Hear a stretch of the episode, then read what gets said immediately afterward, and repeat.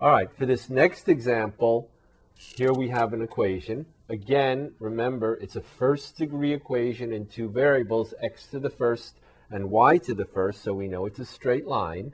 And the question is very simply to find the slope and the y-intercept. Okay? Now we could find points. Generally, how do we find slope? We find points, difference of the y's over the difference of the x's.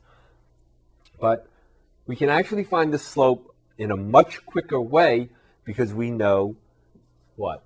The slope intercept form. So, if all we have to do is take this equation and put it in this form, and we will be able to just read the slope.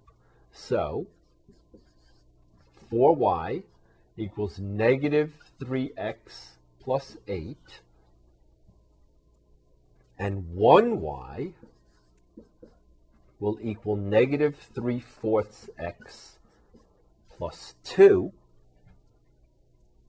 So, very simply, the slope is negative 3 fourths and the y-intercept is 0, 2.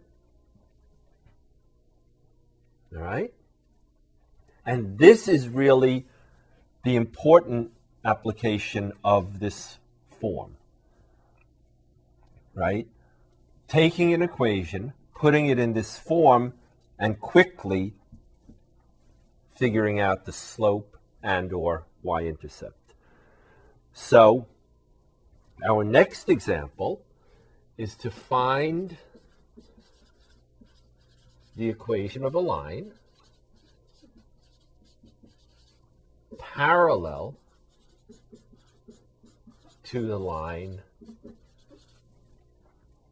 3x minus 2y equals 8 passing through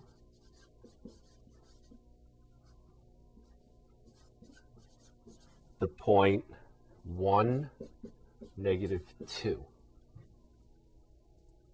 Okay, parallel lines. Parallel lines. Parallel lines look like what? Parallel lines look like this. They are the same, same steepness, and so they have the same slope. So parallel lines have the same slope. So all we have to do is figure out the slope of this line we have a point, and then we can use the point slope form of the equation. So if we take our equation, 3x minus 2y equals 8, and try to solve this for 1y equals, then we'll get what?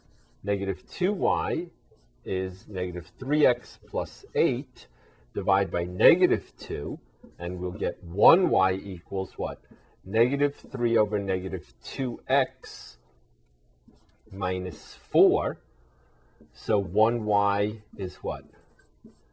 3 halves x minus 4. And the slope is 3 halves. Now we have the slope and we have a point. So this time I'll write the point slope form in the other notation. Okay, for those of you who are fans of this notation. So y minus y1 equals m times x minus x1. Here's m, here's x1, and here's y1.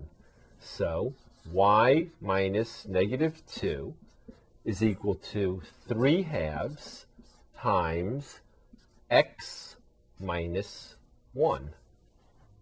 All right? So y plus 2 is equal to 3 halves x minus 3 halves. If we multiply by 2 to get rid of the fractions, we can have 2y plus 4 equals 3x minus 3. All right, or 2y equals 3x minus 7